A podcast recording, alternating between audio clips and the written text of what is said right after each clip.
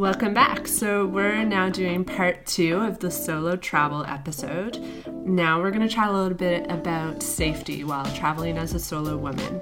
So, safety obviously is a concern like for all solo travelers, um, but especially solo women. One thing that I've noticed in the travel community is this insistence that avoiding problems or violence while traveling can be done through doing the right things and taking precautions or being prepared. And I really feel like this creates a false sense of security by implying that there's like a step to step guide to safety because there's obviously not. And implying that there is really minimizes people's understanding of the facts, which is that violence against women is a worldwide epidemic. Mm-hmm. Um, so you can minimize your exposure to danger, but like the reality is that you cannot change the world. Um, and I think that this narrative of being careful is such an insult to women who have been harmed while traveling. Um, anyone can be in the wrong place at the wrong time.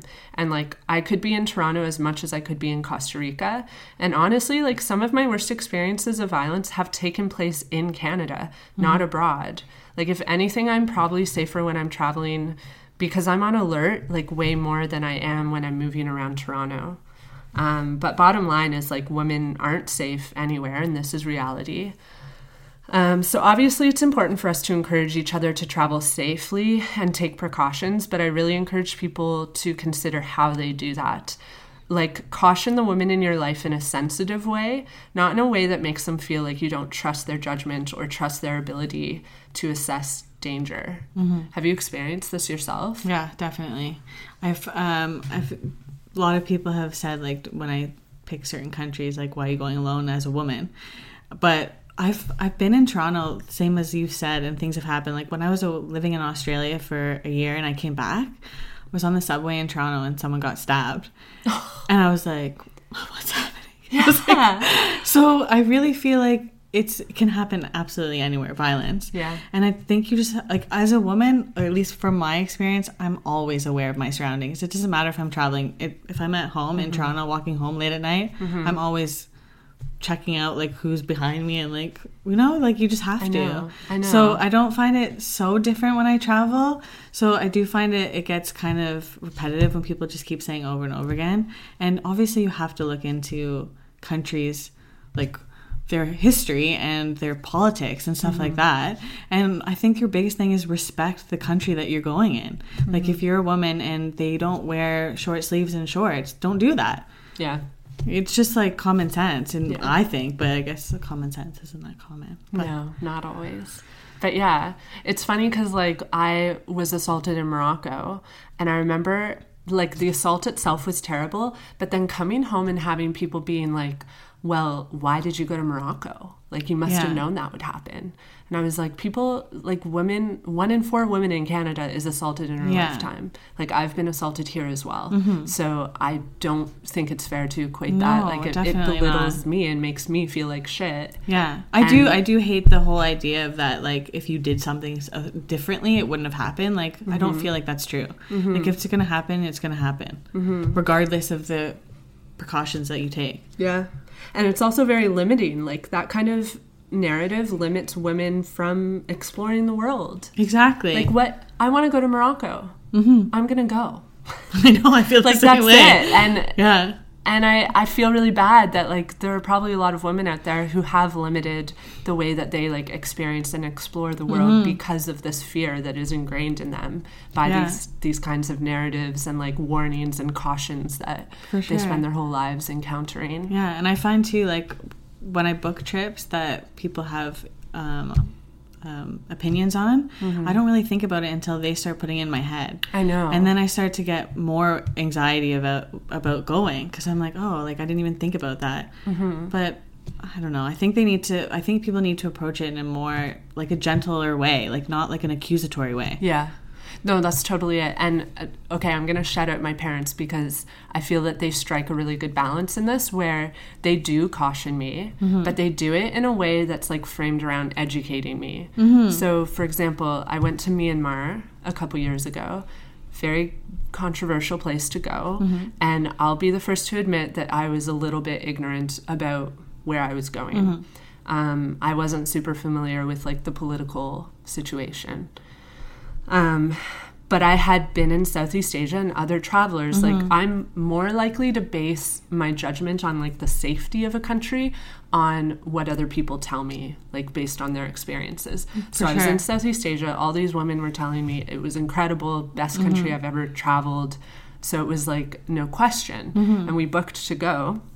And my parents are at home in Canada, like seeing on the news all the headlines about genocide, um, and so they they didn't tell me not to go. They just sent me the occasional article explaining what was going on and like what Yeah. region, and they just educated me. See, that's super helpful. My mom does the same thing. Like every time I am talking about a country that I want to go to, she always like does all this research. Yeah. And checks out like the travel advisory and like what Yeah, people are saying about it. Yeah. Yeah. So that, and and it's helpful. Yeah. It's for sure helpful. But some countries always have it. Oh yeah. They- the thing is, and this is, my dad will probably be upset for me saying this, but like I'm desensitized to the like high risk now travel advisory. Because I'm like any country that's not Canada has that Exactly. advisory. I So when I see that, I'm like, oh, it's probably fine. Yeah, I just like whenever I see that, I look into it more. Yeah. and then and honestly, my mom is like such a crazy researcher. Like she'll find everything. Yeah. So I'm always like, okay, thanks. Like sometimes I just have to tell her, and I'm like, I'll just wait. she'll just send me all the information. yeah, it's the same with my dad. but um, if there's one thing I've learned, like on a large, just like general safety scale, a lot of it has to do with region. And this is something I only started realizing. Like, I think I realized it first when I was in India, because India, like for the most part, is safe, but there's certain regions that you should should avoid. Right. Um, and we were just in Jordan, and it was the same situation there, where like it, you don't go to the borders, but within the country, like in the center, it's pretty safe. That's good to hear. So I think a lot of people are turned off of a country just because they only know about the problem areas. Yeah, for sure. And that was the re- reality in Myanmar. Like, I don't know if I would go there now for ethical reasons, but mm-hmm. in terms of like my safety as a tourist there, mm-hmm. I was totally safe oh, that's good. because like the tourist areas, they protect them. Yeah, for It's, sure. it's making money for them. yeah, definitely. So yeah, I think that solo female travelers have to individually decide for themselves like what policies or precautions they feel are necessary to protect themselves. But I also feel like women should have the agency to make that judgment for themselves. Um, I don't think that it's anyone's right to criticize what a woman deems safe or unsafe for herself. Um, like I know that I can be overcautious at times. I remember like in Morocco, my male companions being really frustrated with me because I was unwilling to go to like certain places or go into like certain situations. Yeah. Um, but that was directly related to my personal experience, Oh, which like, sure. had not been positive. Yeah. But I think like people forget that you need to respect like other people's perceptions of their own safety. Oh, yeah. Definitely. Yeah. Yeah, so overall, there's a lot to unpack, I think. But I, what it boils down to definitely is that like women shouldn't limit themselves, and like there's definitely benefit in traveling solo. Can totally be empowering. I think it's just important to like have a deep think about what you're okay with mm-hmm. and what you need to feel safe, and like where you draw the line for your own safety Yeah, for and sure. concerns. Definitely.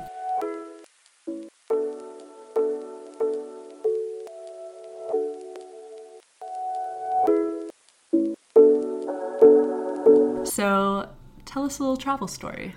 Well, I'll tell you about my experience in Morocco. Ah. So I had the same. I had similar. Um, I had been thinking about Morocco for a really long time, and I had heard very mixed um, reviews on Morocco from a lot of different travelers that I knew. So I had two female travelers that went alone, and they had experiences that weren't good, and so they cautioned me about that. And I was like, okay, like good to know. So when I booked the trip, I decided I would do a tour, but I wanted to see Casablanca, so I went a few days early on my own. Mm-hmm. And from the beginning, it was kind of a stressful experience because I had so many opinions from people. And I don't know if it was like what was going on in my life at the time, but it was like really affecting me. Like, I had people be like, don't get mugged. And they were like, why are you going to Morocco alone? And then, they, and then I also had someone say, like, can't you just pick a normal country for once? Oh my god! And I was like, I don't. I was like, I just want to discover the world. Let me live my life. What, what is a normal country? Exactly. So I was like, you know what? Whatever. I'm gonna do it. Like I'm, I'm gonna book it. So I started to get really in my head like after I booked it, and my flight was really stressful. So from I flew from Montreal to Casablanca, and it was one of the worst flights I've ever had. Like there was just like, have you ever been on a flight where there's just like so much going on, Yeah. and it's just like so anxious. Yeah. So that was going on, and then the guy in the row next to me passed out, and then so there was like a whole bunch of um, paramedics or like the stewardess were like all around him, like taking his blood pressure, and I was kind of like, what's happening? And then that like calmed down. He was okay, like he ended up being fine, and we only had like two hours left of the flight. And then as we're landing, a fight broke out at the back of the plane. What? like screaming match. And they had to be like separated. It was two women. And so the stewardess had to like break them apart before we landed. And then the fighting continued like while we were landing. And Do you know what they were fighting i still don't know. I was kind of like i'm just gonna like i'm just gonna focus on me. And then as soon as it landed i was like okay i need to get off this plane. So then i land and i couldn't find the driver that i had set up. So i started like panicking. Yeah. and I didn't have any contact for like who was picking me up. So I was like, okay, I was like, focus. I was like, you've done this before, it's going to be fine. So I ended up finding him, but it was because he didn't have his sign up. He was just like standing there talking to his friend. So I went up to someone. I was like, do you know if like this person is here? And they're like, oh yeah, he's right there. And I was like, okay, thanks. and then we get in the car with three guys, not one, No. three. And so I started to kind of be like, I don't know if this is normal.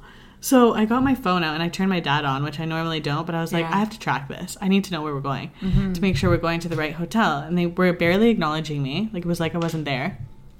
Not speaking English, not telling me like what how long the drive was or anything like that. So I was just like panicking.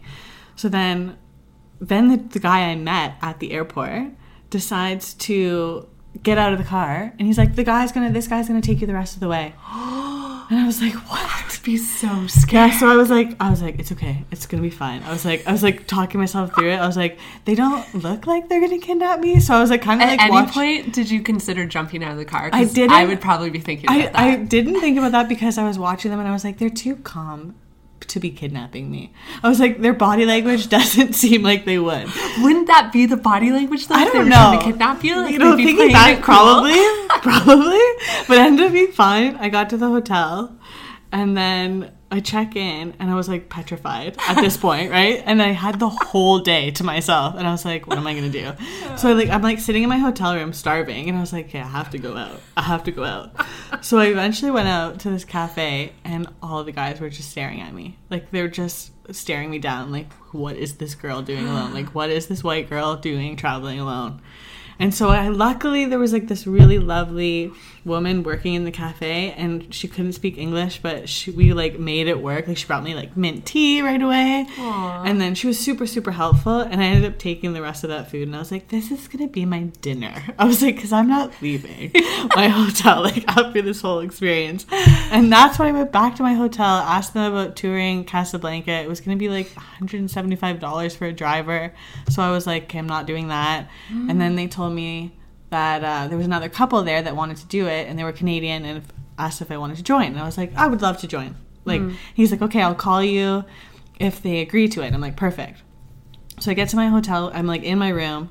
The phone rings and he tells me that they agreed. So he's like, "So just be downstairs at 9:30 tomorrow morning." I was like, "Perfect. I'm just stay in my room, watch something on my iPad, Yeah. and and travel the world tomorrow." and then as I'm on the phone with him, he's like, "Are you gonna go out tonight?" And I was like, "Mm, "Nope." And he was like, "Are you scared?" And I was like, "Mm-hmm." He's like, "I can take you out." And I was like, no, I'm okay. He's like, I'll take you out. I'll protect you. I was like, no, I'm good. I'm just going to stay here. And then, like, I get off the phone and I'm like, I'm going to lock my door. Like- Yeah.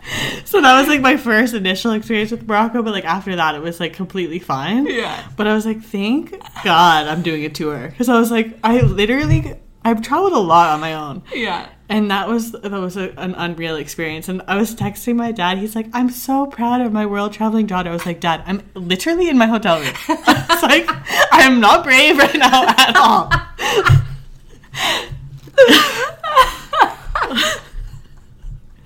that was me like the entire trip in Yeah. Morocco, just like scared of everything. yeah. Yeah. yeah, but it's for good reason. It is for good like, When people are following you and like making those kinds of comments, that Yeah. really it really gets in your And the guys, they're super intimidating because I, th- it's just their culture where they just Mm-hmm. stare you down. And if you look at them, like, kind of like, don't look at me like you do Mm-hmm. in Toronto, they don't stop. They're just like, oh, they like it. Yeah. Like they're encouraged by it. Yeah, no, and that's actually a real thing because Mm-hmm. I know I'm not sure like what it is that culturally causes this. So I, I can't speak for Morocco, but I can speak for India. That I was told there not to maintain eye contact with men Oh, because they cool. see that as like you showing interest in them. Right. And so I actually learned like we were there long enough that it became like a survival thing where I would always keep my eyes down. Yeah. And I never smiled. That's another like- thing I read mm-hmm. before I went to Morocco because I'm a very big smiler. I always smile mm-hmm. at people like all the time. Yeah. And I read that you shouldn't smile No. at people in Morocco. So like Yeah. we're guys, and I was like, oh god, Yeah. I'm gonna have to really like. So I literally I did what you did. I was Yeah. just like looked down Yeah, instead of like making eye contact with anybody. Yeah. Some people would disagree with this, but like there were days in Marrakesh where I would put in headphones and I would just walk with like blinders on through the city, just like blaring music, not paying attention to anyone around me, just like I have a mission, I know where I'm Yeah. going, like I'm not engaging, not Yeah. engaging with anyone. Yeah. So that was my tactic. It's a good time. All right, okay. It's rant time because I need to bring up something that I noticed on social media this week. And I did do a little Reddit searching. I couldn't find anyone who had also noticed this. So I think it's like an interesting topic to bring up. Um, so, two of the influencers that I follow, women, are in Saudi Arabia right now on press trips. Um, both of them have large followings. And the fact that they're both there but not there together uh, indicates that like it's definitely a press a press event. Like Saudi Arabia's tourism board probably invited them. Like it's probably completely covered. They're being brought everywhere. Um, and this makes total sense because I did a little Googling and I discovered that Saudi right now is investing a lot of uh, money into tourism projects. Um, so they're actually really trying to promote tourism to Saudi Arabia, which is like a wild concept to me right now, but okay. Um, this is what makes me uncomfortable though. These influencers are promoting a country that is actively engaged with ongoing human rights violations. Um, I'm just going to say I haven't disclosed this on the podcast before, but I do work for a human rights organization. That is my day job. And so it's too many times that the, the country Saudi Arabia like comes onto my radar. So I'm quite aware of like the ongoing issues there. Um, like for example, in Saudi Arabia, like male guardianship is practiced, which means that like women can't leave the country unless they have a letter from like their male guardian saying that they have permission. Um, yeah, so these influencers are, influencers are doing this promotion in exchange for like a very luxurious trip because the things that they're posting are like these beautiful landscapes of like desert and they're in these like private vehicles and they're on like the rooftops of these beautiful skyscrapers. Um, so definitely luxurious. Um, and I'm certain that like because they're being escorted around, they're having a very limited and controlled experience of Saudi Arabia, mm-hmm. which is a huge element of this rant. Um, because what I'm trying to say is that I think it is irresponsible for these influencers to be idealizing and romanticizing Saudi, um, because they're portraying it as a as like a viable destination. Which it's not. Like, I couldn't get a visa Right. to go because I'm not married. I think mm-hmm. you can get a work visa, but you can't get a tourist visa. I think some countries can, but Canada currently you can't. It's so crazy. So it's kind of strange that they're like hardcore mm-hmm. promoting this as like the next big destination. And I guess just like overall, I wish that influencers, and I've thought this before about like big travel influencers, I wish that they took into account the like ethical implications of their travels, um, especially as women travelers, because I feel like you have an added responsibility to be truthful. And we talked about this in the Morocco episode to be like realistic to the people who follow you and look up to you about the situation in that country um, and how it could impact you and your safety. Like, I think that you have a responsibility not to encourage travel to destinations that are questionably safe. And like if you're not traveling Saudi, like with the tourism board, with an escort all the time, mm-hmm. I don't think it's safe. No, I agree Yeah. with you. It felt like kind of propaganda. Yeah, it probably is a bit. yeah. I just thought, yeah, I just, Yeah. it rubbed me the wrong way. And like the first influencer that I saw that was there, I was like, oh, like interesting choice. But then when I noticed that two of them, Yeah. and I did more research and like there's other ones there right now Right. as well, it's clearly just a big like press move. So were these influencers? Are they married? Or No, oh, they're interesting. not. They're not. Most of them are American though, and I think if you're American, you can get a tourist Oh, okay, visa. okay. It's not easy though. Hmm. In our LGBTQ plus episode, Mm-hmm. um, our guest Zach mentioned that he follows an influencer who is queer, and he also went to Saudi Arabia on this like luxurious trip. and he was voicing the same concern. Oh, Right. So it's just like an interesting trend I'm seeing happening. Yeah, that is interesting. Yeah. I want to believe that like if I was a massive travel influencer, I would have the guts to say no to that kind of trip. Yeah, for sure. Yeah. You already did. Yeah. Well, no one's offering me trips to Saudi Arabia or anywhere. well, thank you so much for coming on the pod today to talk with us about solo travel. Is there anything you want to plug, like Instagram or your teaching? Um, sure. Like, you can definitely follow my Instagram. I have travel pictures all the time. Yes. It's just um, at laurel.alexandra. It- Sweet. yeah, so it's pretty easy to find, and it's open to the public. Ooh. I also have, I do have a travel blog that I don't keep up with at all, but it is there. It is available. it's called Abroad with Lola. If anyone wants to check it out. Nice. I'll check it out. Everyone's on Instagram now. Big thank you, of course, to Kattie, our producer, because here she is again making us sound so professional. if you want to get in touch with us, you can find us on Instagram. So it's at Alpaca My Bags Pod.